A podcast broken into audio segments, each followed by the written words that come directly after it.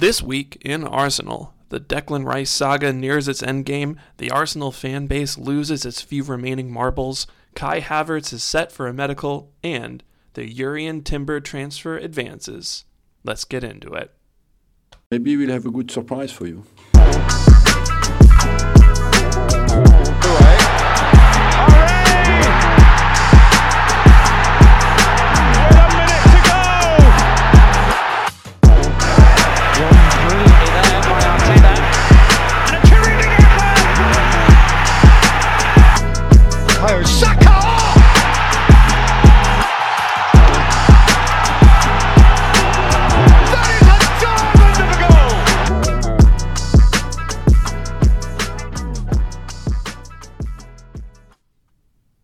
And welcome into This Week in Arsenal, episode 20. It is, well, my computer seems to think it's June 18th, but it's actually June 24th, 2023.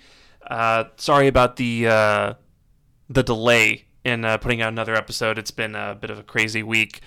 Sash has had, some stuff going on, work-wise, and I actually took a vacation for a week, but we are back with another illustrious guest, a friend of the show, someone that we're really, really happy to have on here. He's been featured in Guardian Sport, Times Sport, ESPN FC. It is the one, the only Freddie Paxton. Freddie, how are you doing? Well, firstly, flattered after that introduction. Illustrious is some word. But no, thanks for having me. It's great to be on. Yeah, it's been a long time coming, and I know we were supposed to do this last week as well, so apologies for that. But yeah, it's great to be here.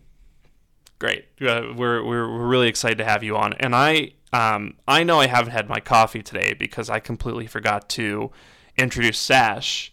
So Sash, I just want to take the second to congratulate you on keeping your head over the last few days because. It feels like a lot of people didn't, but Sash, how are you doing, sir? I'm very composed, more than ever, despite some of the meltdowns I saw on Twitter and in social media in the last couple of days. I'm really composed and super excited for the weeks ahead. So, yeah, in a pretty good mental space, I'd say. Glad to hear it. And, again, that doesn't really go for everybody these days. We're hitting the thick of transfer season, even though it's been open for only 10 days. It feels like I've already kind of been through the ringer, mentally speaking. But, I think there is a lot of excellent news to be had on the transfer front, despite, what a couple headlines from DiMarzio might tell you. So I think today what we're going to do is just kind of talk through all the big kind of transfer gossip and, the bigger links that we've been involved in, as well as, maybe one or two potential departures that we've been linked with as well. So let's just dive in to the first one, probably the biggest one at this point in time, which is the Declan Rice saga. Right? Didn't feel like it was going to be a saga for quite some time, and then, over the course of this week, reports have come out saying that Manchester City were considering a bid. That bid was supposed to come yesterday, I believe. Thursday is supposed to come. Never materialized. It's been pretty quiet. It's starting to look more and more like maybe West Ham's hand is a little bit more forced than they would hope it would be. And Sash, I just kind of want to turn this question to you first. What have you made over the last week or so? In terms of these quote-unquote updates that have come on the Rice front.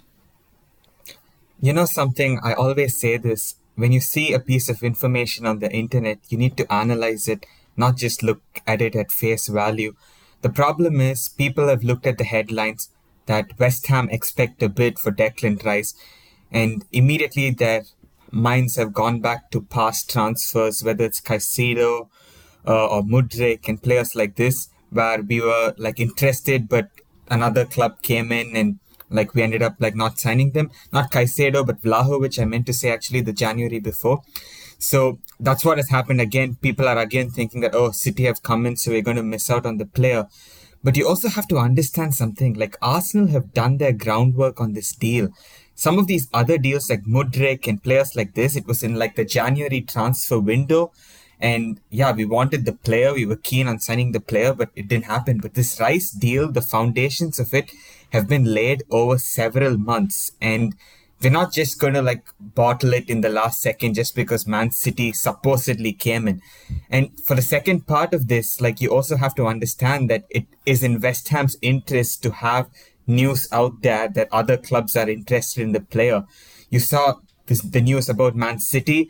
Well, on Thursday morning, they said that a bid is expected today. And I mean, it's 2 days later and there's no sign of the bid. So please, some of these journalists also need to come out because they've put out this piece that a bid is expected. So I asked them, where is the bid? Because I don't see any. And the same can also be said about the interest from Manchester United, which is absolute bollocks. It's come out of nowhere. And I think it's pretty clear where it's coming from which person it's coming from. You know, and I think it's important to have that context in a sense of calmness. And also these DiMarzio reports, like with all due respect, he's an Italian journalist. Yeah, he gets certain things right from time to time. But come on, is he really going to get the exclusive on a player going from West Ham to Arsenal before journalists who cover like the two clubs in the English media? Absolutely not.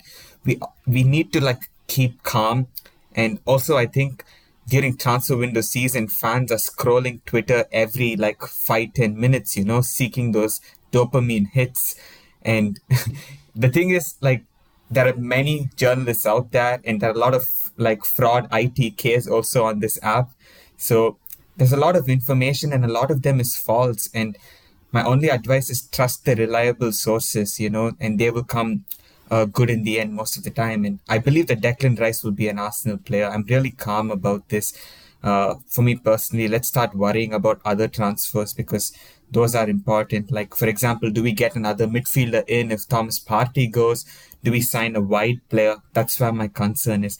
But on this Rice front, I'm tranquilo.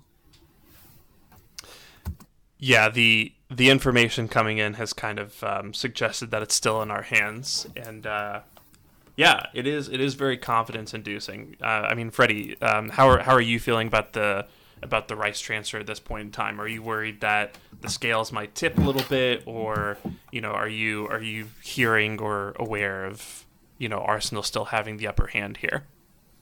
I mean, I think when it comes to a big transfer that you obviously want your club that you support to pull off, there's inevitably going to be a little bit of anxiety the longer it drags on. But I think we've got to remember you know, although it might seem like it's been dragging on for a while, we're still very early into the transfer window and people should be encouraged that Arsenal have been so intent on getting their deals done early. It's something that we've always wanted to see Arsenal do more. And finally, I think we're starting to see that. And you know, the club are moving really purposefully. I think, you know, am I confident that Declan Rice he's going to become an Arsenal player? Yes, I am. I think the facts of the matter are very clear in that Declan Rice wants to play for Arsenal. His preference is to stay in London and to play for Arsenal, and that's not necessarily the key reason just because he wants to stay in London. But obviously, as Sash said, Arsenal and particularly Arteta have been putting in the groundwork on this transfer for a number of months. They even explored completing it in January, and the player is under no illusions how much the manager wants him, where he could fit into the team, and how the manager envisaged sort of using him. So I think that's a really attractive thing for any player looking to make a big career move to have, because it makes you feel more secure, and also he's not going to have to up sticks and, you know, go to a different country to make it happen. So I think Arsenal are really in a really strong position. I think the next bid will be much more in line with what West Ham are looking for, and Arsenal now know that, of course, they still have the upper hand in this transfer. I think they know that. I think that's quite clear.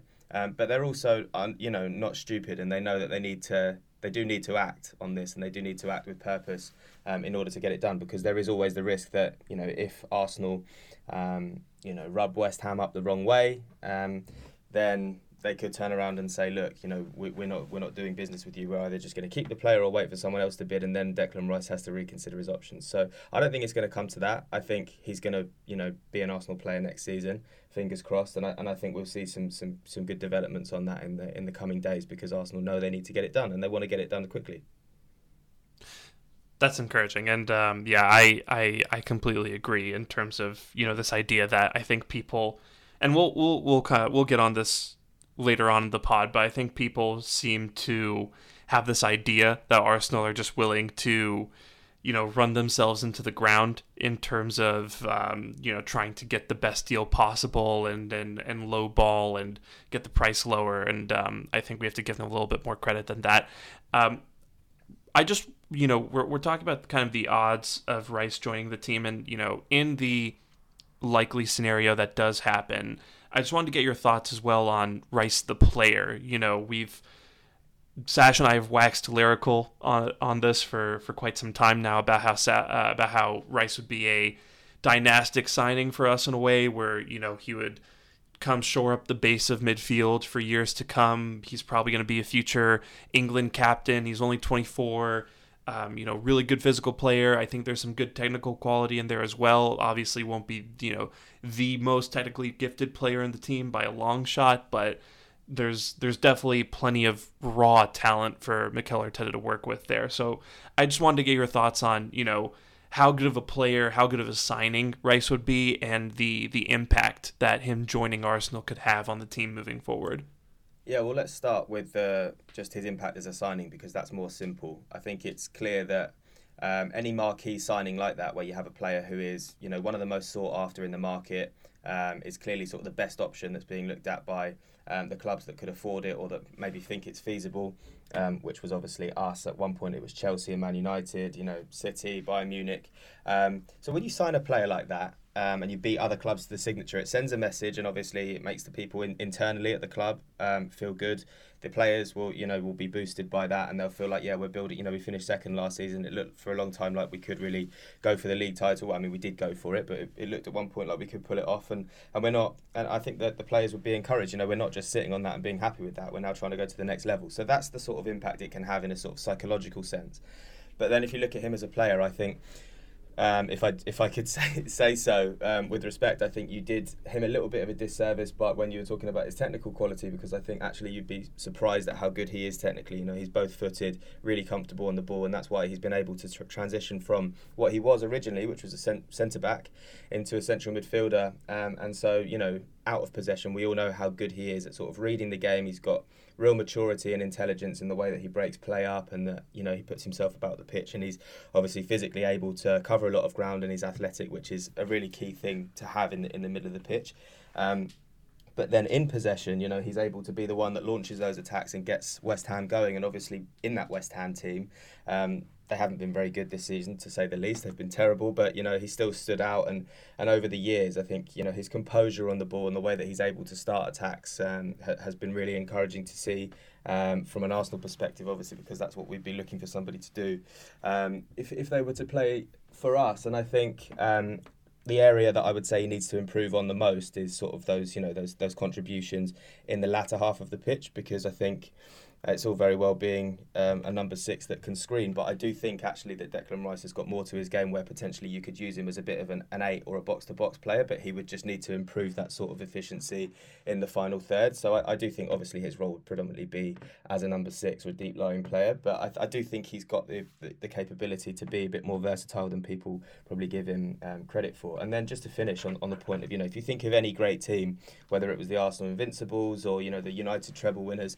they tend to have a really good, you know, more potentially more defensive-minded player like a Gilberto Silva, who can screen in front of the defence and can act as an absolute linchpin in the middle of the pitch, and can help you obviously in a defensive way, but also in those forward transitions as well, when you want to get going from the back. So I think any really successful team, especially in the modern day, City with Rodri, for example, look how good he's been. You need that sort of player, and I think that he would be an upgrade on what we've seen from Partey with his inconsistency. I think it would, you know, it's a signing that obviously makes a lot of sense for Arsenal, and it would potentially be a massive one for us. Yeah, and I did undersell him a little bit there in terms of the technical quality. I mean, you know, I think to play our style of football, you need that a really high level of technical quality all across the pitch. You know, we're looking at our center backs and even our goalkeeper, you know, being very, very skilled on the ball. So didn't mean to say that, you know, he's going to come in and just hoof the ball up the pitch. But yeah, no, he... Again, I think he's just an absolutely phenomenal player, and I agree with everything you said there in terms of what he's going to bring to the team in terms of, you know, being that linchpin and in the center of the park and covering that space and, you know, just adding that additional defensive solidity that maybe we lacked, especially in the second half of the season. Sash, just to, you know, we've talked about this at length, but, you know, just get your thoughts on it. How would you feel about the impact that Rice joining Arsenal would have? No, I think Freddie absolutely hit the nail on the head with everything he said about Rice. But I also want to speak about the players like leadership qualities and mentality, because I think he has that in him. And I'm just contrasting it with a player like Thomas Partey, who's obviously a really good footballer. But is he the guy who's showing leadership in midfield when the going gets tough? I'm thinking about the Southampton game at home, for example, where it seemed almost that he capitulated under the pressure, and he's not a guy who's vocal. He's not a guy who will organize those around him. And I think Declan Rice is a warrior, and he will definitely bring those intangibles, so as to speak, to Arsenal. And regarding the point on technical quality as well, I think fans are going to be really surprised as to how good Declan Rice is technically.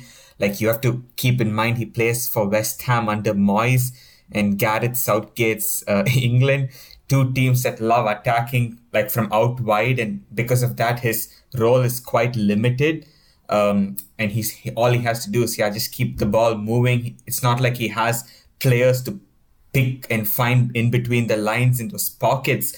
Like at Arsenal, you're going to have Odegaard there, perhaps Havertz once he signs. You always have the dual eights who will be available to receive the ball. And I think you'll see Declan Rice bring out some of the more expansive traits on the ball. And as Freddie mentioned as well, he's much more than just a six who can sit and screen. I think there is an element to his game where I think this guy can also be phenomenal box to box. And if you saw an interview he did, I think it was with Yaya Toure, actually. He was like, he idolizes Yaya Toure, and he actually sees himself as a midfielder like Yaya Toure, who's box-to-box, gets up and down the pitch. And you also have to remember that Yaya Toure as a player was not always like this. His role as well evolved, because under Pep at Barcelona, he played centre-back, he played holding midfield. And once he came to City, he almost was able to like bring out his natural game. He had the freedom to play. And I think Arteta will use him that way, at least to begin with. That's what I think. I think he's the replacement for Xhaka, a player who can do what Xhaka does on the ball, but also has far more athleticism and is even better defensively. And I think in terms of pressurizing and in terms of the press, I think he'll be really good because he's so intelligent. He reads the game so well. So I can see him almost being that box-to-box ball winner. And yeah, I'm really excited for him to see him play for us, because I think this is a dynastic signing. And if you don't get Jude Bellingham, I think the next best option, or not even the next best option, or the next option on that level is Declan Rice. And the fact that Arsenal are beating off like some of Europe's top sides to get him, that just tells you everything about where our project is, I would say. And, you know, we were never going to have a free run for a player like Declan Rice. Like, the best players will always have the best teams in for them. And I think that is why Arsenal have worked on this deal for several months, because they know that it's not going to be easy to complete. But because of all the groundwork they've laid, I think right now it's just about agreeing that fee and structure of the fee with West Ham, and he'd be an Arsenal player. I cannot wait, man. What a signing. Like, this is a transformative signing. And 2 years back, we could have never envisaged Arsenal doing something like this. So, yeah, super excited for this one. Yeah, it's I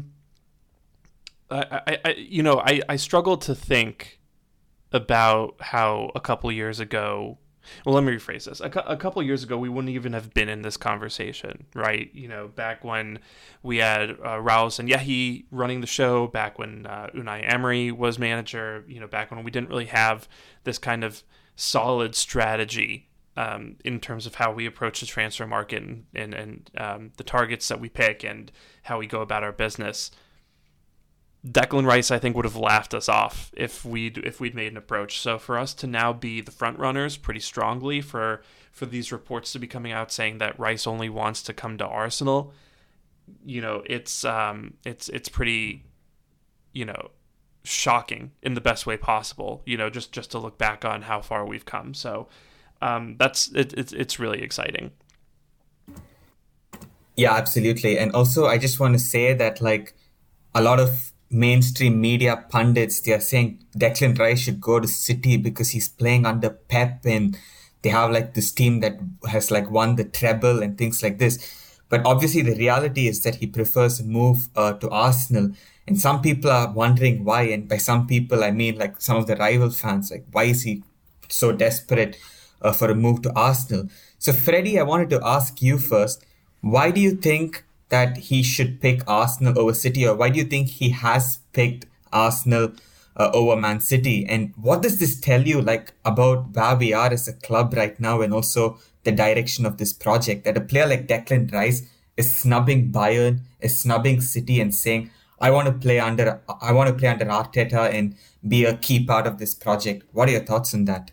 Yeah, well, I think if you look at someone like Declan Rice and the sort of person that he is, from what I can gather and from what I understand from those who know a bit better than me, you know, he's somebody who I think he's clearly in love with football, and anybody who has a bit of intelligence about them and loves football knows that Arsenal is a historic, traditional club with, you know, incredible history, great values, great principles, and I feel like Declan Rice probably feels quite aligned to those values and those principles, especially when there's someone like Arteta at the helm who's done his absolute best to uphold those values and principles and to demonstrate what the club is all about. And I think it's sort of Declan Rice, I think he's somebody who can get invested in that sort of thing. You know, look at what he's been like at West Ham. He's become their talisman. He's really bought into what the club is all about, despite the fact he didn't grow up as a West Ham fan. You know, I think he's that sort of player, and I feel like he's been sold that sort of project, and he really understands what's on offer and what it would mean to be an Arsenal player, and I think that appeals to him. And then in terms of you know, what it says about where we are as a club, yeah, I mean you're right. I think if you consider a few years ago, if Arsenal were to go for any of the, we just wouldn't have been in the conversation for any of the world's top talent, really. It was always sort of a pipe dream, and it was unrealistic to expect that perhaps we would be able to compete financially, or whether there'd be enough incentive in terms of our competitiveness as a team at the very, very top level. But I think that players these days would be under no illusions, because there's that element of, you know, they shouldn't need to be convinced to join Arsenal anyway, because of that history and the tradition and what the club really stands for. But also now there's the sort of the other part is catered for, where, look, we finished second in the league behind one of the best club teams that we've seen in this country, and that we've seen ever, really, in terms of their depth and the resources that they've, you know, put into building that team. So, and we ran them really close, and there's a feeling that with the profile of our squad, with the manager that we've got, and just what we've achieved this season, and the leaps and bounds that we've taken in the right direction, that this team is on the up. And so Declan Rice looks at that. He's 24. It's a club that he respects, a manager that clearly really respects him as a player and has made him feel like he'll be an important part of this. And his teammates are all the sort of profile of player and age that is similar to Rice in terms of, you know, they're all going to get better. It's a group that's growing together. He knows some of them from the England national team setup. You know, look at Bukayo Saka's becoming one of the most important players for the national team, and Rice probably looks at him and thinks, yeah, I wouldn't mind going to play with you at Arsenal. And I know that obviously City have got some great players as well, but if you factor all those things together, and then you also look at the aspect of, you know, he lives in London, he's got a young family, you know, the daughter a year and a half ago or whatever it was, so probably doesn't want to move I definitely wouldn't want to move abroad. It all just aligns, you know, to stay in London. Everyone wants to live in London, so I just think it all aligns. It's no surprise to me that Rice would potentially favour a move to Arsenal over anywhere else. And I think it's a lot of the time it's the social media fans who, yeah, like they think that football is all about trophies and like, oh, the City have just won the treble. Like, yeah, these are the sorts of people that started supporting Man City 5 years ago or whatever. They don't really know what it means. So I wouldn't take much notice of people like that. And that's the way I see it. No, could not agree more, my friend. Like, also, I think on a tangential point, like one of the reasons I have a lot of respect for Mourinho, even though he's like slandered us in the past, is that if you look at what he has done in his career, he's always taken projects where the team has not won for a while and then he's made them win. So that challenge is something that I think even Declan Rice wants, like to actually go to a team that's not winning and play like a key role in that project. Well, and I agree. Yeah, I think, sorry to interrupt you, that's just reminded me of one thing that I wanted to say. It was... and I wanted a bit of a rant about how great Arsenal are, but it's more, you know, I've seen like some of those West Ham fan accounts being like, well, I thought Rice was a mentality monster. Why would he not just want to go to West Ham Central? His name is, by the way. Yeah, and it's like, yeah, I couldn't really give a shit about who the hell the guy is. Obviously, he's a loser, but like, it's like, well, it obviously points to the fact that he's got a strong mentality if he wants to go to a team that aren't literally guaranteed to win at least one trophy a season because of the sheer amount of money that they've spent in the, you know, over the, you know, financial doping and all the rest of it. Like, it surely shows you that he's got an ambitious mentality if he wants to join a young team that are creating and building something, a proper project, a historic club, and really contribute to that history and bring us back to where we deserve to be. That is surely a clear indicator that he's got a good mentality and that he's ambitious, as opposed to just taking what would potentially be an easier route to some trophies. I don't understand how people are so thick that they can't see that, but there we go. Yeah, absolutely. Like, I think City are a soulless institution. They're like literally owned by a state and they have 1 over 110 allegations of like financial like fraud, like from the Premier League. And yeah, they might win the treble, but like there's no joy in that, you know, like even when they won the Champions League right now, like nobody gives a shit. Like they're like, oh, okay, City won it. But when Arsenal win it, yeah. So when Arsenal win it, there's like meaning to it. Like when we win the Premier League, like London is just going to be filled with like Arsenal fans, like not just from London, but people from around the world will come and celebrate. And like, I think that is something that we have, where like we actually are a proper like club with fans and that connection. I just don't see it with Man City personally, you know. And I think Declan Rice and even Jude Bellingham, I saw this report that Jude Bellingham rejected Chelsea, City, because he wanted to go like to a club which actually has some soul and heritage and meaning to it. And like you mentioned, the fact that Rice has chosen to come to us means that, yeah, he has that, he's a good guy who has certain values and yeah, he wants to come and be a part of what we want to do. And I was just making that point about Mourinho because Mourinho goes to Porto, wins the Champions League, then goes to Chelsea, who didn't win the Premier League before, but wins them the Premier League, then goes to Inter Milan and wins them the Champions League, and goes to Madrid and breaks that Barcelona team's golden generation and ends up winning the La Liga with over like 100 points. And like, I think this is something very like interesting about Mourinho, and I think it's going to be really relevant for even transfers because players, they want the challenge. So someone like Declan Rice, if he wins the Premier League with City, yeah, he gets the trophy, but does he get that recognition like from the fan base? Because he's just going to be one among several stars. But I think at Arsenal, if he comes into this project and is the player that is the reason that Arsenal win the league title after 20 years,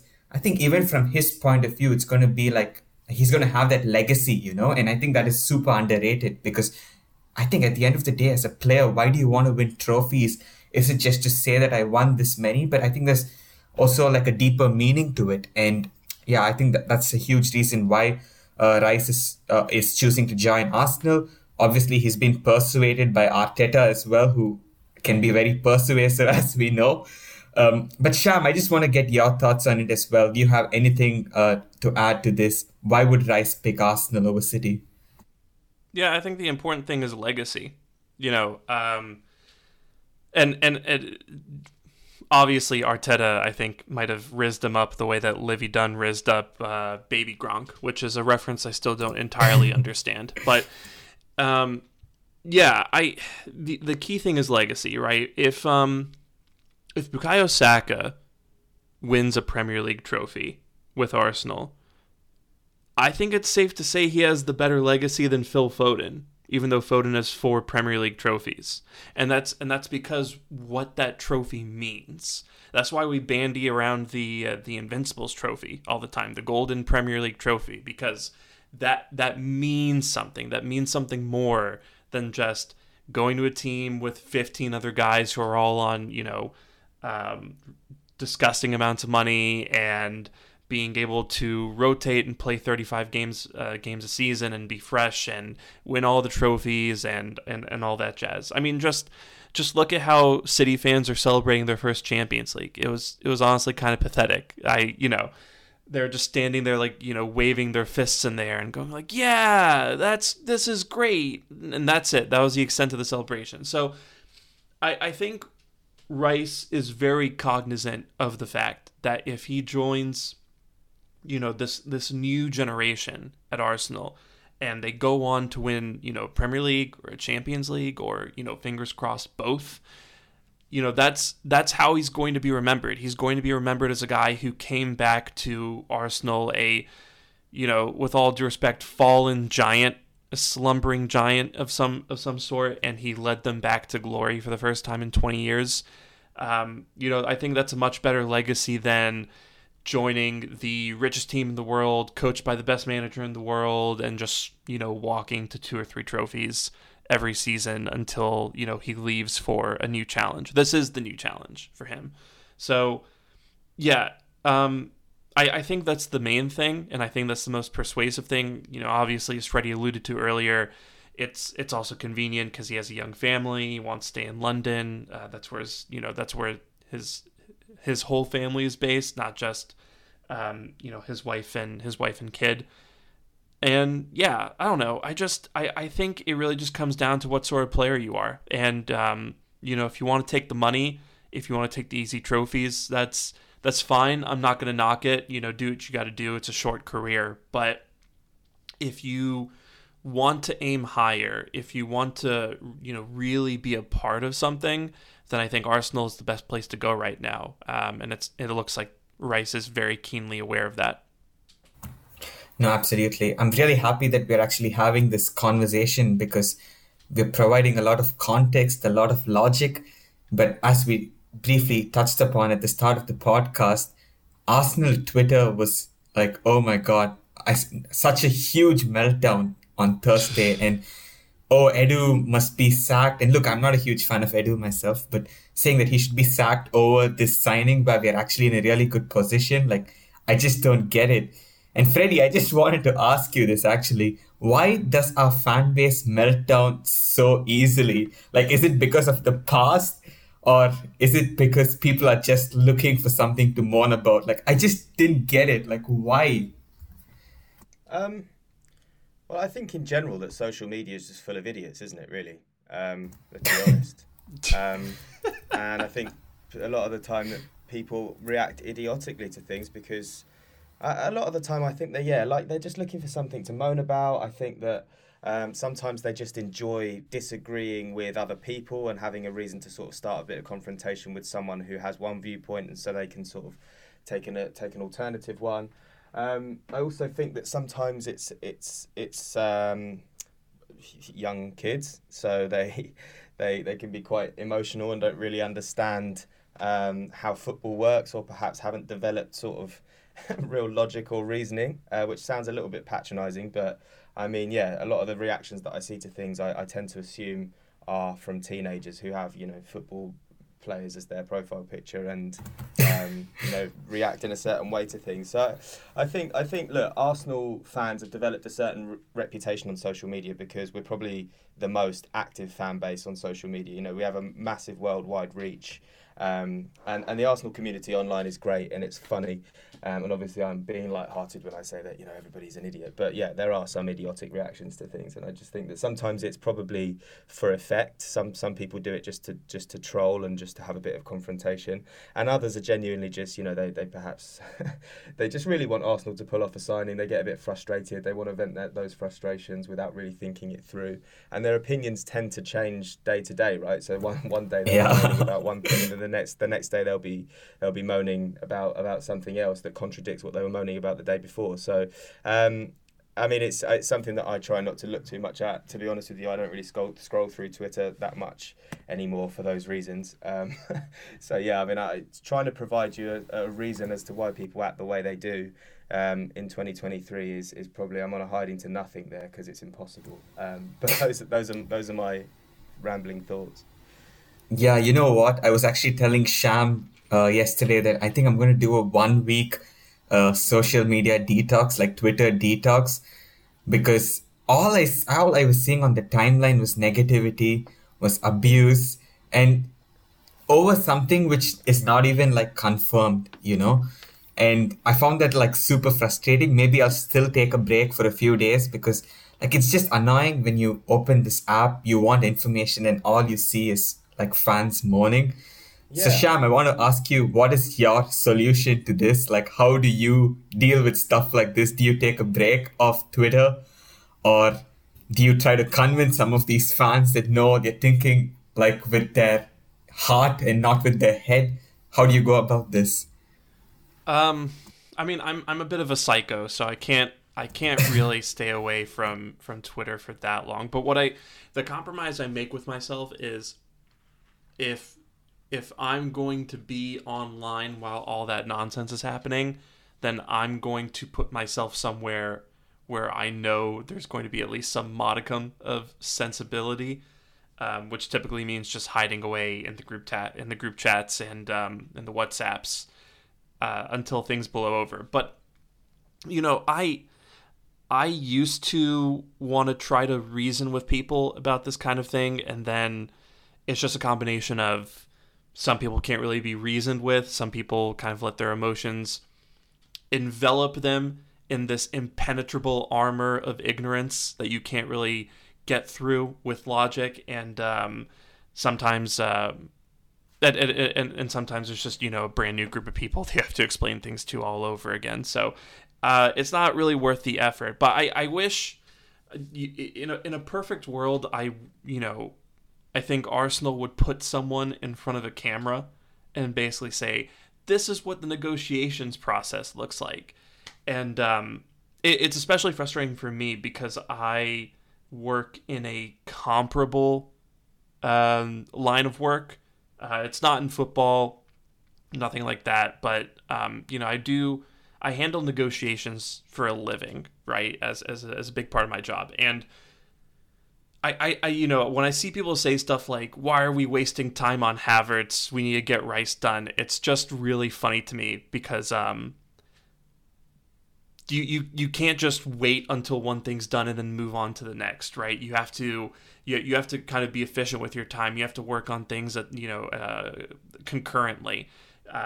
If you fire off a bid for Rice, which, you know, by the way, it's just a communication. It's just a formal offer. Then you wait until they regroup and, you know, they have internal conversations about their counteroffer, whether or not they're going to accept your offer, or whether they're going to leak to DiMarzio that Manchester City is going to bid for your player, whether they're going to call up Manchester City themselves and ask them to bid, you know, all this stuff.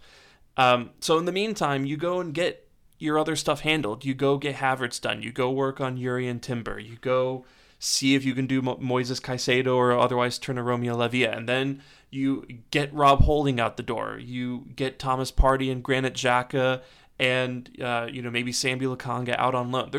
There are so many plates that you have to keep spinning in such a short amount of time. And I think people just don't really wrap their heads around it because they get very over-emotional. So, yeah, I... you know, I just try to shrug through it. I'm sure one day I'm just going to have to delete the app and go on vacation for a little bit and come back at the end of the transfer window. But yeah, that's personally what I hope in a perfect world would be the case. Yeah, you make a really good point actually about, you know, fans saying that why are we going for Havertz? Let's focus on Rice. Because firstly, we risk missing out on both the players if we just go for one and end up not signing that one player. Maybe Bayern or some other team come for Havertz. Also, Chelsea have that restriction where they need to sell before 30th June to balance the books. And yeah, I think Arsenal capitalized on that and wanted to wrap up Havertz early on. And that's why we went for Havertz right now, because I think otherwise he goes for 75, 80 million. So I actually think we got a really good deal on favorable terms for Havertz. And I think we should now speak about this signing, if I might say so, because it's everything is done. Obviously, the understanding is that he did his medical in Spain. That's what people seem to hint at. And it happened yesterday. And yeah, he's set to be announced as an Arsenal player next week. So that's something to watch out for. So 65 million pound fee. I know a lot of fans initially were saying, it's a bit excessive. But Freddie, I firstly want to get your thoughts on Havertz, the player. Is he better than what we actually saw at Chelsea? And also, would you say that the price of 65 million is worth it for him? Because I know there has been a lot of debate on this on the timeline. A lot of people are wondering what does Arteta see in Havertz? But a couple of years back, I think most of us would have taken Kai Havertz at Arsenal. It's only because his spell at Chelsea didn't go as expected that maybe his reputation has been tarnished a bit. What are your thoughts? I think to answer the question in a very blunt way about whether he's better than what we've seen of him at Chelsea, I think the answer is a resounding yes. I think even Chelsea fans who would maybe question why Arsenal would want him or are claiming that they're happy to see him join Arsenal because he's been so bad at Chelsea would also tell you that of course he is a better player than what he's shown at Chelsea. I was speaking to my friend Luke recently, who is German, and he recalls a time where obviously Havertz was at Leverkusen and was having such an incredible impact, and he remembers that the sort of the atmosphere in the country, his reputation in the country was very much one of like, okay, this guy is the next best thing. Like he is the next big German talent that everybody was really excited about. I think he's got some really good qualities. Obviously his ability on the ball, also, you know, his sort of football intelligence is really high, and I think he fits Arsenal in that way. And I do believe as well that actually physically he doesn't get enough credit. I think if you look at his actual running numbers, his stats, they are really good, and physically he does actually get about the pitch, although he's not actually like a sort of physically imposing sort of profile in terms of his actual body, and I think people often sort of get it twisted that he's some sort of like weak pushover, which actually isn't the case if you've ever watched him properly.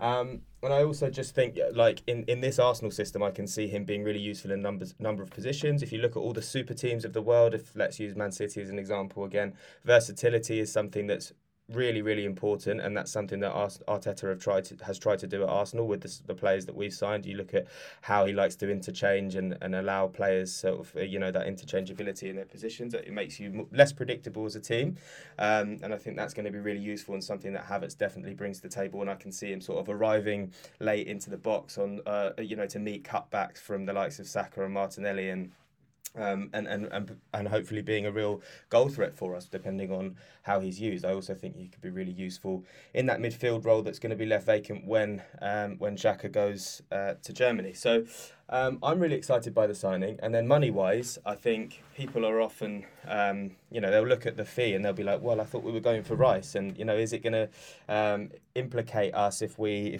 spend so much money on Havertz? Are we then going to not be able to, you know, raise our bid for Rice or potentially, like, you know, make other signings? So I think naturally people just see those numbers and they worry a little bit because we're used to seeing Arsenal quite restricted in terms of budget. But obviously in recent years, we've been able to spend quite a lot more money. So I think, look, I agree with you, 65 million, I think, is a reasonable price for a player of that profile, and there'll be many other clubs that are willing to pay that if Arsenal don't.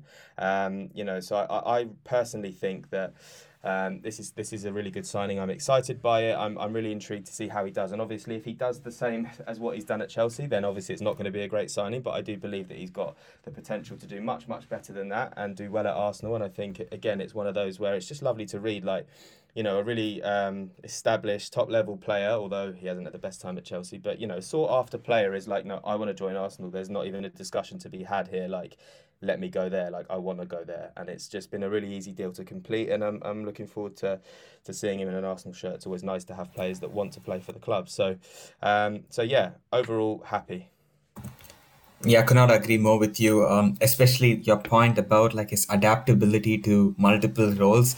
I think that's something Arteta values a lot, because if you look at the players in our front three as well, Trossard has played in all three positions for Arsenal already, right, left and down the middle. Saka has played left wing and right wing, and in the past he's also played in the attacking midfield position. Same with Gabriel Jesus, flexible, adaptable. Martinelli as well can switch between centre forward, left wing. And I think this fluidity is really important for the way we set up, because I think what Arteta wants to do is to allow players to play with freedom, but also within the rules of positional play. So, for example, if Martinelli moves into the centre-forward position, Jesus will move to the left. And I think what Arteta is looking for is basically players that are comfortable in different zones on the pitch. And I think Kai Havertz is definitely a player like that. And also, one interesting thing that I found about Kai Havertz when looking at his clips from Leverkusen is that a lot of his goals that he scored were when he was actually making runs from slightly deeper position. And I think the problem with his time at Chelsea is that Chelsea have used him as a centre forward, and Chelsea haven't really had any like creative players to begin with. Like, yeah, Mason Mount to an extent is creative, but I would still say he's more of that box-to-box type of player. And Havertz did not really get the kind of service at Chelsea that maybe he would get at Arsenal, with the likes of Odegaard, Saka, Jesus, and players like this, who all are very, players that make those around them play even better. So I think at Arsenal, he would get more chances. That's the first point. And the second point is, I think the way Arteta will use him is use him maybe slightly deeper. And as you said, get him to attack the box. And I think his goals at Leverkusen comes when he's unmarked and people are not sensing the danger. And he makes the third man run into the box. And because he's quite big, his frame is quite big, he's able to finish. And I also think his heading is really good. And I think that will be very interesting, because the way Arteta sets us up, the right-hand side of the pitch is actually what I would say is the creative side, because you have the Sakas, you have the Odegaards on that side of the pitch. And on the left-hand side of the pitch, you have Martinelli making those vertical runs infield. And you'll also have Havertz now. I think we plan to use Havertz in the left eight role. That's where I see him playing for us. Maybe he could play a bit at centre-forward as well. But the way I see Arsenal using Havertz is as a left eight. Maybe he does not have the defensive quality of Xhaka, but as Freddie explained, I think he has good off-the-ball attributes still. He has a good work ethic about him. And I think having someone like Declan Rice as the screen in that sixth position, I think it gives us good defensive stability. So really excited, and more than anything, it gives us multiple options. And I think that's what Arteta wants, to be unpredictable, to be able to switch things up based on the opposition to an extent, and have options basically. So yeah, I'm really buzzing about this signing. Fits the age profile. And if anyone can revive Kai Havertz's career, I think it's Mikel Arteta. So super excited about this one. And yeah, Sham, what are your thoughts on it? Do you also view it the same? Yeah, I think Chelsea have developed a pretty funny habit of signing extremely promising players and then abruptly ending their progression as footballers. I think obviously that happened with Havertz. We saw with Christian Pulisic, he was hailed as the LeBron James of soccer, hasn't really kicked on since then. It's definitely a better career than Freddie Edu had, but still a little disappointing in terms of the best American player in our history. There's that. We all know what happened with Mykhailo Mudryk. He came in and then, proceeded to fall off a cliff in terms of his form. So you know, I think I've always regarded Havertz as an extremely talented player, but Chelsea just, again, they're not good at using players well. They're not good at, developing them and helping them progress as talent. So for us to be linked with him, I think it's really smart. I'm a little iffy on the fee, but I think the player himself is a great acquisition, and like you guys said, he's 6'3". He's stronger than he looks. He's very versatile. I do agree. I think we're going to play him mostly in that left 8 position, but he can play center forward. He can play on the right if need be. He offers us something of an aerial threat now, which I think we've really lacked up front. And I just think about so many times this past season where we would spam crosses into the box, and the only two guys to meet it would be Gabriel Jesus and Gabriel Martinelli, which is, I don't think an efficient use of crosses. But so I think he's a really good player. And, if you look at the stats, he's a really good passer, one of the best passing attacking players. His defensive abilities, I think, are also really interesting in terms of, the tackles he wins, the passes that he can block, tackles, interceptions. And then I think he's also, really secure on the ball in all the thirds, right? Which is really useful for us because, again, we're trying to control matches. We're trying to sustain pressure, and I think a big part of that is being able to hold on to the ball in the final third. So I think Kai Havertz will come in and be able to do that as well. So, maybe the one concern is that he hasn't exactly been a prolific finisher over the course of his career. But again, I love the idea of, acquiring post-hype players, which is something that we've seen Arteta and Arsenal do on a pretty regular basis so far. I think Odegaard is probably the key example of that, and I think Gabriel Jesus might also fit into that bracket as well, where we just go sign these guys who, were once kind of hyped up as one of the best players in their position. I think Havertz was hyped up as a future Ballon d'Or winner, and then we come in after things haven't quite worked out for them, and we see if we can find a bargain there and build that player back up into what they're supposed to be. So I think it's a really smart signing in that respect. But Freddie, I just wanted to get your take on where exactly you see Havertz coming in and playing. Do you think he's going to come in and be that false 9 or a center forward for us, or do you think he's going to, directly replace Xhaka and play in that left 8 position? Yeah, I think it's going to be most probably and most prominently a replacement for Xhaka in the left 8 role. And I do think that the intention is obviously to have Rice, as Sash said, as that screen behind, so that we just got a bit more stability there. And obviously, Havertz will have a similar role to what Xhaka had this season, with sort of roaming and being sort of present in the final third. But I do think we will probably see him used as an option as a false 9. I think, again, we've been crying out for some more options out wide as well, which he can do. And deputising that way, so I think it just gives us a lot of options, and off, it's a much more effective way to go than signing a player or two per position when you can have someone that can cover 3 or 4 different roles. But yeah, I do think the main one is going to be that left 8 one. Yeah, and I'm pretty excited if it is the left 8 position. I think we'd have to see pretty conclusive evidence that it's not that at this point, just because. I think historically Havertz has operated pretty well as kind of a second striker, and I'm, at least my guess as to what the plan here is, is to have him kind of play off Jesus more, and again, arrive into the box late, but especially in off the ball in that 4-4-2 that we like to play, I think it's going to be Havertz and Jesus who are going to lead the press, whereas last season it was Jesus and Odegaard leading the press. So I think it's going to be Havertz and Jesus leading, Odegaard kind of dropping into, that first bank of 4 alongside Rice. And I'm pretty excited about that, but I'm also pretty excited about, that potential for Jesus and Fred and Havertz to kind of play off each other, for him to get into the box late, for him to combine with, Martinelli and Odegaard. and Zinchenko probably as well. So yeah, I think there's just so much, really deadly attacking potential in there that I'm really excited about. Sash, do you have any thoughts as to how Havertz is going to be deployed? Yeah, so I actually think Havertz at the start, he's going to play more, I think, as like the left eight, I would say. But I don't think he starts for Arsenal straight away. I think what Arteta will do is he will play Declan Rice in the left eight role to begin with.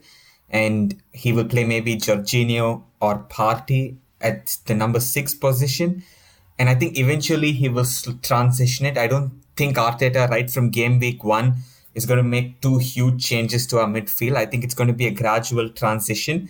And I think finally Havertz is going to play left eight, Declan Rice in the number 6 role, and Odegaard as the other midfielder.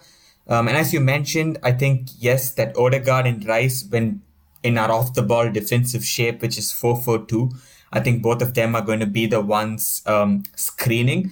And I think this will suit Havertz as well, because he will almost be the second striker off the ball. And as Freddie mentioned, he has a good intensity about him, and I think he can pressurize opponents really well from that position. So I think he will fit in really well into what we want to do. And also, if Gabriel Jesus is injured, Havertz can always fill in for us up front. So gives us a lot of options. And yeah, I think I'm super excited about that, because we don't have a fixed formation, fixed players playing in fixed positions. It's so dynamic, and I think that unpredictability is really important, because I think this season, because of a lack of squad depth in certain areas, we were really predictable.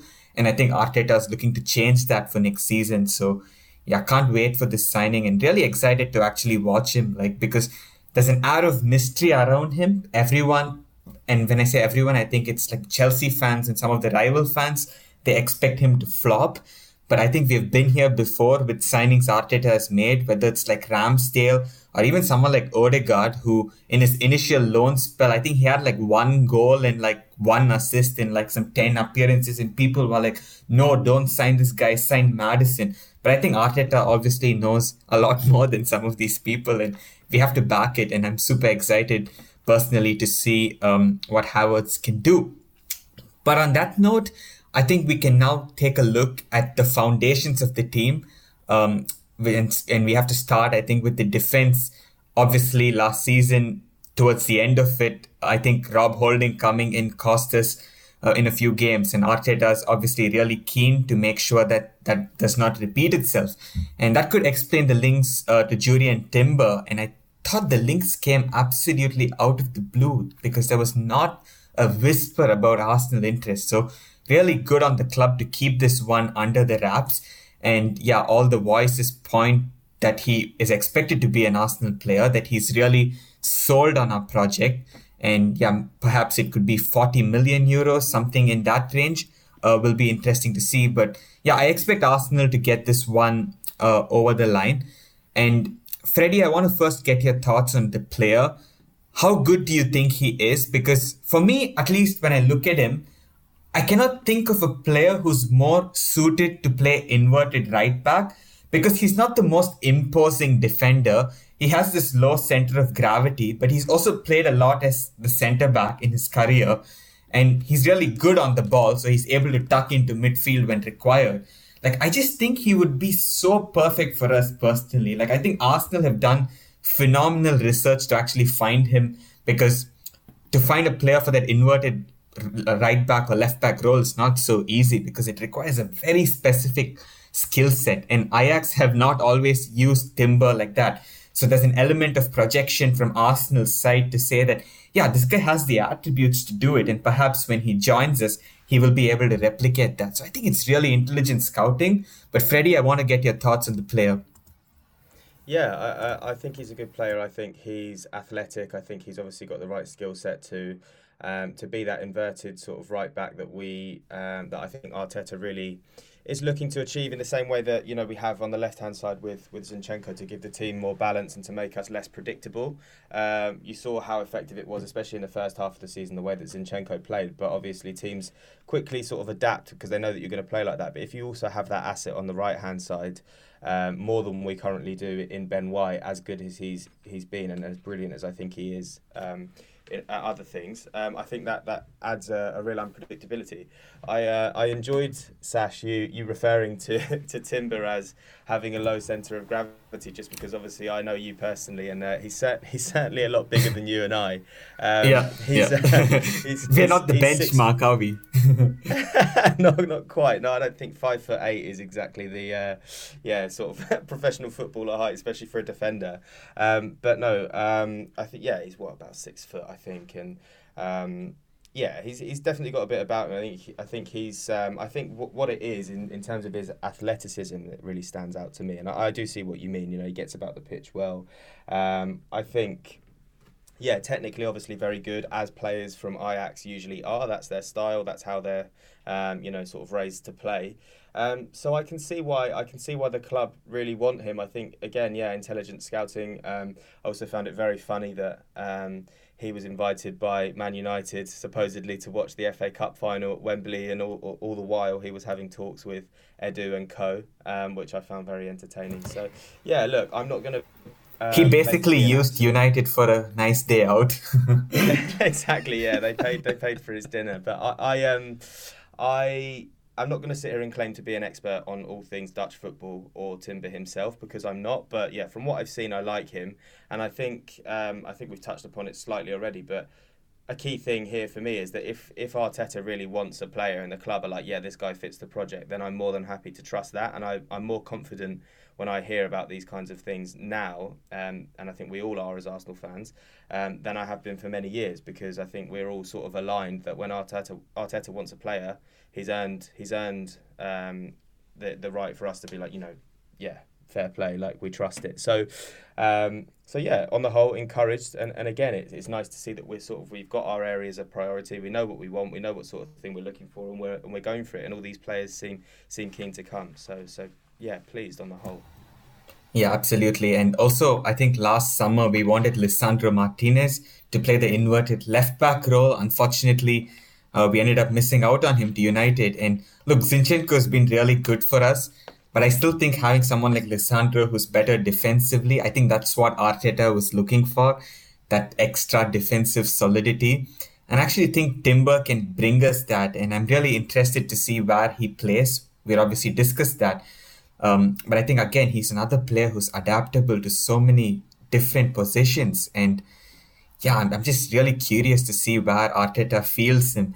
The good thing, though, is that, like, having players who can do this. So someone like Nathan Ake, when he first came to City, he was playing as a centre-back or he was on the bench. But now, as Pep evolved his system, suddenly he plays as the left-back, and turns out he's one of the best inverted left-backs in the league last season. So I'm very interested to see how players' roles evolve. Like even Ben White, he started off as centre-back, then moved to right-back. I'm really interested to see what the consequences of these signings are for the others in the team from an evolutionary standpoint. But I guess the one thing is we have options, and that's the most important thing.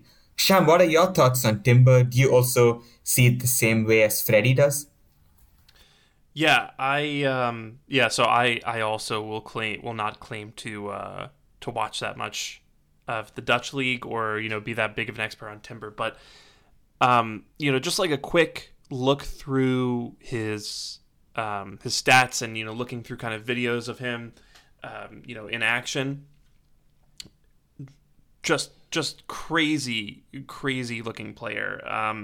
I've never seen on FB Ref so many stats in the 99th percentile before, and it looks like he really can do both progressive passing and progressive carrying to an elite level. Obviously, those numbers are probably skewed a little bit by the fact he plays in the Dutch league, which isn't exactly, well known for producing amazing defenders on a regular basis. But I really like that move, because again, he's another young player. I think he's 22, 21 maybe, and yeah, he just seems to have crazy technical ability and good physical quality. Seems to have some defensive quality about him as well, which I agree on that Zinchenko front, where I think Zinchenko was a great second choice backup option for the Lisandro Martinez move, but at the end of the day,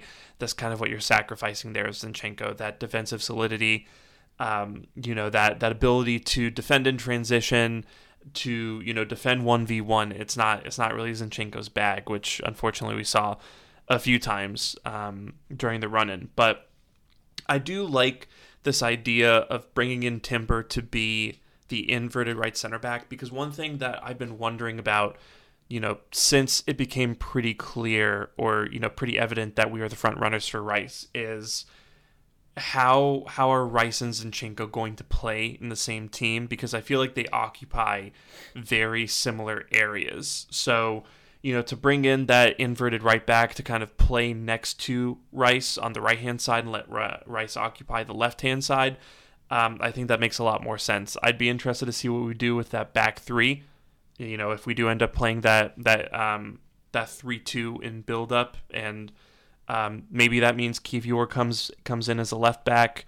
Maybe that means we actually do play like a back three with White, Saliba, Gabriel. Personally, I think that second option isn't as likely. But yeah, I at the end of the day, what I'm looking for, there are two things I'm looking for from our transfer window. The first thing is quality.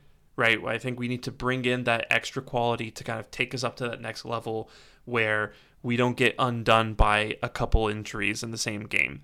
So I think we're doing that, a summer transfer window of Rice, Havertz, Timber, maybe one other player, of comparable ability. I think that's an insanely good finish. But on top of that, the other thing I want is optionality, because I've kind of been banging this drum for a little bit in terms of you shouldn't ever aim to build a team that's just two different 11s. You should always try to have a group of anywhere between 17 and 19 players who can play multiple different roles, so that they're all playing a good amount of games. They're all fresh.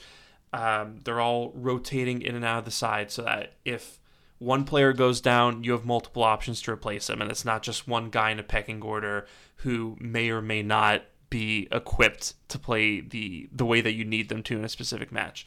So, to bring in Timber, to have him as an option next to White, in addition to White, to have him as an option at left back, to have him maybe as an option at center back. I think he's only 6 feet tall, so I'm not sure how'd that work. I mean, he could do it, but anyway, to have someone like Timber, to have someone like Rice who can play, as that left-sided eight, as that six, to have someone like Havertz who can play as left-sided eight, as a center forward, as a right wing, that makes us unpredictable. That makes us, more adaptable to issues and to injuries and to setbacks. So. Yeah, I'm really excited about all of those transfers, and Timber's just another one of those excellent moves. But yeah. Sorry, were you gonna say something? Oh no, I just want to say that I agreed completely about the adaptability part. I cannot emphasize that enough. I know we have mentioned that a lot, but I think we're gonna see this season Arteta using the squad a lot more. I think one of the criticisms of Arteta's management is that he's not managed the squad well enough. But I think once he gets his personnel in, I think we will see us rotate more. And I also think that will be good for the fatigue of the players. Because remember, we're playing Champions League and the Premier League. It's going to be two really intense matches every week. And we're not there in the Champions League just for the vibes. We actually want to do well in it. So, yeah, I think having this big squad with adaptable players. Yeah, super excited. I think it's the strongest Arsenal squad we'll have since I don't know when, probably even since the Invincibles. So exciting times ahead. Yeah. And shit, I was going to say something and I forgot entirely. That's not great. Anyway. Now I remember what I was going to say. I want the team to just kind of feel you know, one of those liquid Terminators from one of the later Terminator movies. I never watched any of them, but I've seen plenty of like trailers and stuff. I just wanted to feel like, you know, if we get an arm chopped off or something, then it just grows back and we just have, you know, another player coming in who can, you know, deliver at that level or, you know, maybe slightly lower, at least something comparable. And I think, you know, a trap that we fell into so many times over the last couple of years is we would, you know, run a player into the ground because they were the only guy who could do what Arteta needed them to at that position. And then once that player got injured or they were unavailable, we would turn to someone who, you know, again, was just unequipped to play that role and didn't have the quality, didn't have the attributes or the traits. So, you know, it's really, really encouraging to see us very purposefully building the squad in that manner. But with all these incomings, it's only natural that we're going to have a few outgoings as well. And one that's been reported more often over the last few days has been, you know, these links from Juventus and a few Saudi clubs to Thomas Partey. And, you know, there's even a report going around that Partey has apparently been offered 100 million euros per season, which is an absolutely insane payout. You know, so it's already pretty certain that Xhaka is going to take off. Freddie, I want to turn this question to you first. You know, with Xhaka pretty much set to leave, do you think we should allow Partey to go in the same summer? You know, if we're going to get 30, 40 million for him, or should we try to keep him? I mean, I understand people's sort of hesitancy to get rid of two of our most experienced players at the same time, but I also think that we can't have it both ways. We've always been very sort of critical of Arsenal for not being able to command fees for their players. You know, we often end up losing players for free or having to pay them out of their contracts or whatever. And so this is the opportunity with no new talks for a new deal for Partey. Then this is the opportunity to sell him. I think it's also very clear that Arteta is not fully convinced by him. I think he obviously likes him as a player, but I think he has a lot of frustrations with Thomas Partey, as we all probably do, where, you know, he started the season like an absolute machine. The season just gone, everybody was really excited. We're like, yes, we're getting the real Thomas Partey now. And then you think back to certain games. I think you mentioned earlier Southampton, and there was, I think, West Ham as well, where he made a really bad mistake and then he lost his place in the team. And I think Arteta was just really frustrated that he'd sort of defaulted to the Thomas Partey that we'd seen throughout the rest of his time at Arsenal, where he was largely very, very inconsistent, and just, you know, obviously injuries and stuff have played their part. So I think that this is one where we can command a good fee. It's going to enable us to, you know, hopefully spend in other areas and just sort of soften that blow, because we're looking to spend quite a bit of money. And I think that, you know, with Declan Rice hopefully coming in and Havertz also coming in, I do think that those, and obviously we discussed where we think we're going to see Havertz play, which is the Xhaka replacement, and obviously Rice would replace Partey. So I think it, for me, it makes sense. Also, if you think to the fact that we've got Jorginho, who is expected to stay, he sort of softens the blow in terms of experience as well. He's somebody who, as Sash rightly said earlier, allows us to sort of transition into this new era of a new midfield. He's somebody that can be relied upon from an experience standpoint. And I just think that, for me, it's not too much of a worry. I know that Arsenal's midfield was really effective this season. It was one of our key, you know, areas that we were successful, and that was largely because Partey had actually sort of showed up for a lot of it, which he hadn't before, and also Xhaka, you know, had a sort of revolutionary season. But again, to come back to something that Sash said earlier, Declan Rice has brilliant leadership qualities. Does Thomas Partey really have that, despite the fact that he's experienced? I wouldn't be worried about losing him if Rice comes in, especially to get a fee. So, in short, for me, not a concern. Yeah, I really agree with that, especially with the leadership aspect of that. You know, I think, because I have seen people talk about Partey as, you know, a presence in the locker room, and I don't know where people are getting that, to be quite honest. You know, he seems like, you know, he is really experienced, but at Atletico Madrid, he wasn't exactly a locker room guy there either. Wasn't really a leader there, And at an Arsenal, even though he might be, you know, one of the elders, one of the veterans here, you know, he just doesn't really seem to have that presence either. And also, frankly, in my opinion, I think loses composure quite a bit on the pitch, you know, when things maybe get a little rocky or a little difficult. So, you know, for me personally, there's the availability issues where, you know, he just on a regular basis will miss pretty crucial games.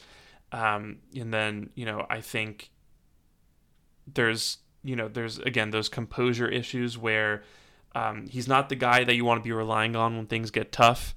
And yeah, I completely agree where it seems Arteta's maybe lost a bit of faith in him, especially, you know, if you go back to the end of this past season, Jorginho starting over him a few times, I think was pretty instructive in that regard, especially for the Newcastle game, because I think a lot of us would have wanted to pick Partey to deal with that physical, you know, that physical threat, that ability in transition from Newcastle. So the fact that Arteta went Jorginho instead to aim to control the game, control possession, you know, I think this said a lot about how Arteta wanted to approach the game, but also a lot about, you know, maybe his thoughts on Partey at the time. So, you know, we're entering a point where I think Partey's going to be 31 by the end of the summer. I would say he's probably post-prime at this point based on how this past season ended.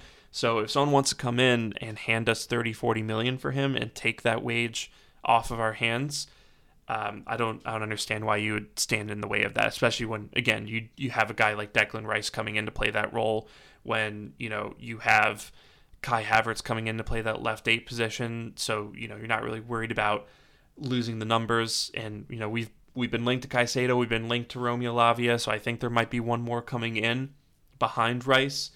Yeah, so I think it's kind of a win-win for us to just let Partey move on at a pretty good moment for him to do so. But Sash, what are your thoughts?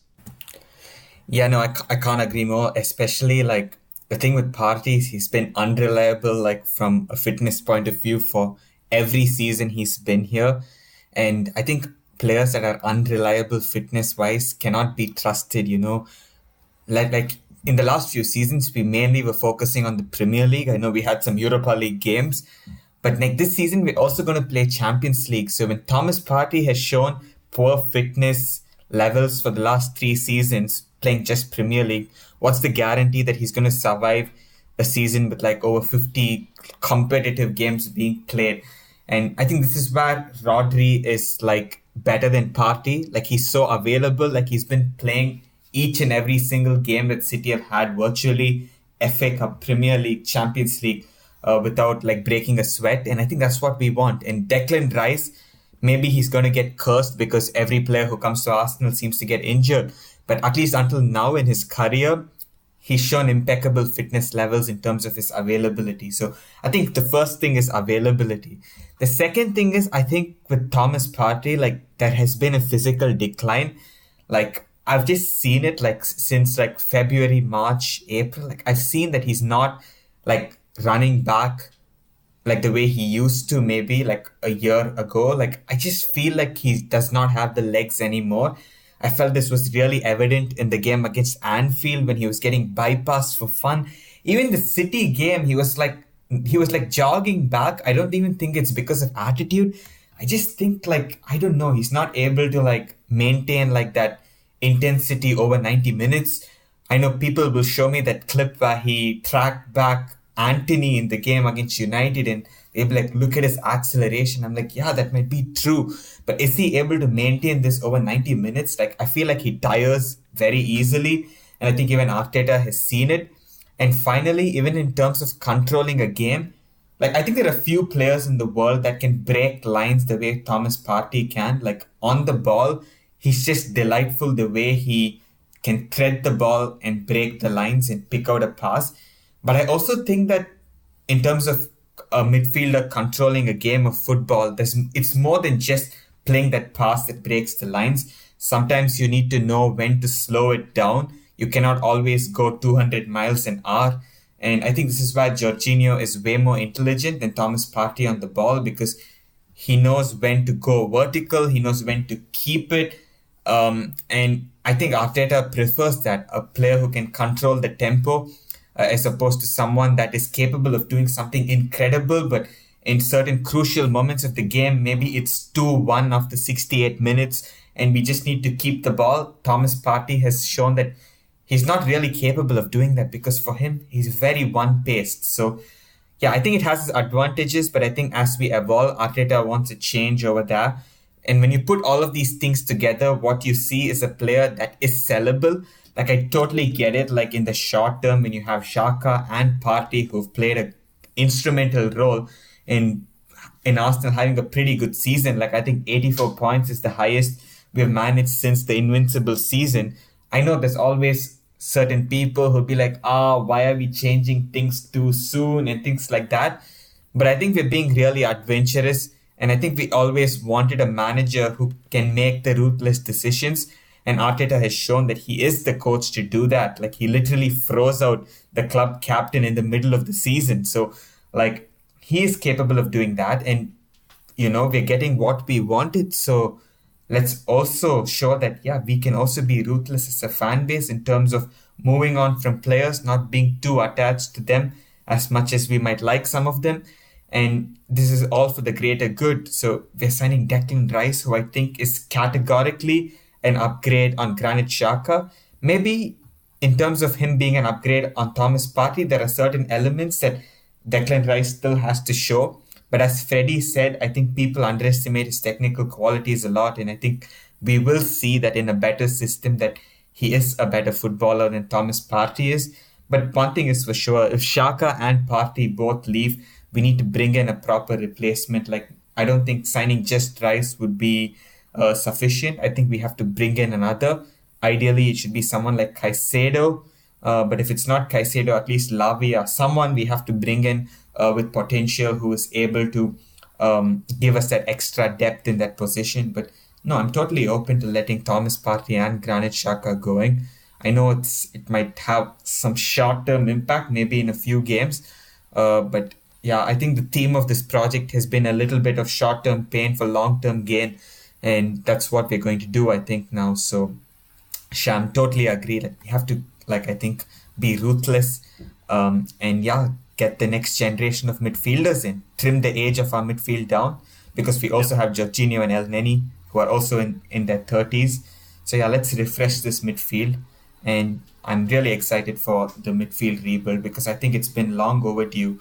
And Arteta's prioritizing that this summer. So super excited. Yeah. And I think it's a really good point on that, on kind of like the age of the midfield and the fact that we need a bit of a rebuild there. Because, again, Jack is in his 30s, Partey's in his 30s. You know, I think they're great players right now, but you're hitting a point where the rest of this team is pretty young, and you want to avoid let me rephrase. You want to have the team entering their prime all at the same time. That's preferred. I think that's how you kind of get your maximum odds of this project culminating in something. So to have a midfield of Rice, Havertz, Odegaard, average age is 24. I think that's a really good move, good strategy, and it just kind of freshens things up in that regard.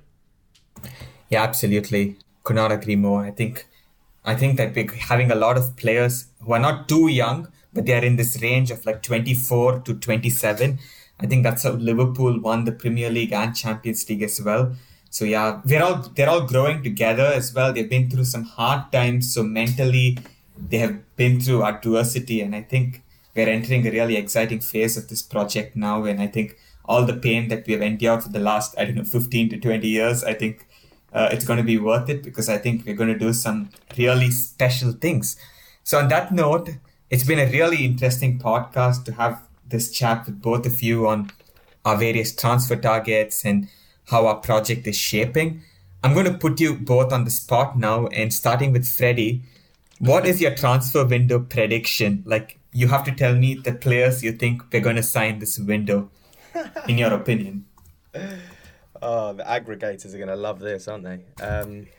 They're going to take it out of context as well and post it like you reported it. That'll be funny. Yeah, the Daily Mail will be all over it. I think we'll end up with Rice, Timber, Havertz, and another midfielder. I do. The other midfielder I don't think is going to be Caicedo. I think it's... In fact, I'm not even sure it's going to be Lavia because I think that's going to be quite expensive. But if I were to... Yeah, I would have to say out of the targets that have been reported so far, it would be Lavia, but let's see what happens there. I think that's probably the last deal that would get done out of the ones that I just mentioned. So that's mine. You don't see us getting a winger? I'm not sure. I don't think so. Okay. Sham? Rice, Havertz, Timber.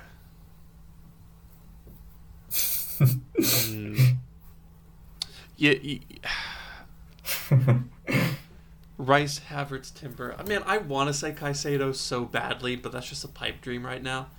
Mm-hmm. I think we'll get Lavia, but if we don't get Lavia, I think we'll get Zubi Scooby Mendy. Okay. Yeah. He has a release clause as well, so it should be pretty straightforward to do. I think that's a nice way to end the transfer window. Just let it go to the final day and pay the release clause. Everything wrapped up. Yeah, we know how to pay a release clause at La Liga headquarters on deadline day, don't we? We've done that before. Why not? For old time's sake. Yeah, absolutely. No, I kind of agree with you guys. Like, I think Rice, Havertz for sure, and who's the other guy? Rice, Havertz. Timber. And I think we're actually going to sign a winger. I think we're going to bring in Musa Diaby, and I just have this feeling that we're going to get in this wide player. I think Arteta has been lurking for a guy who can not replace Saka, but can fill in for Saka when Saka's not available. We obviously had that failed bid with Rafinha last summer because he was so hell-bent on going to Barcelona. But I think this summer we will get in a wide player, and I think it will be Timber. We also missed out on Mudryk in January. So something tells me, because the club tried to bring in a wide player actively in the last two transfer windows, that we will end up with someone this window. And I think it's going to be Diaby, because I think we have pretty good relations with Leverkusen. We've been interested in the player. We're giving them Xhaka. Arteta and Alonso are childhood besties. So hopefully, they can just give us Diaby as a thank you for Xhaka. I hope you're right. Although, man, Diaby would be so pricey. But if we can get that done, I wouldn't say no to it. Just 70 million, man.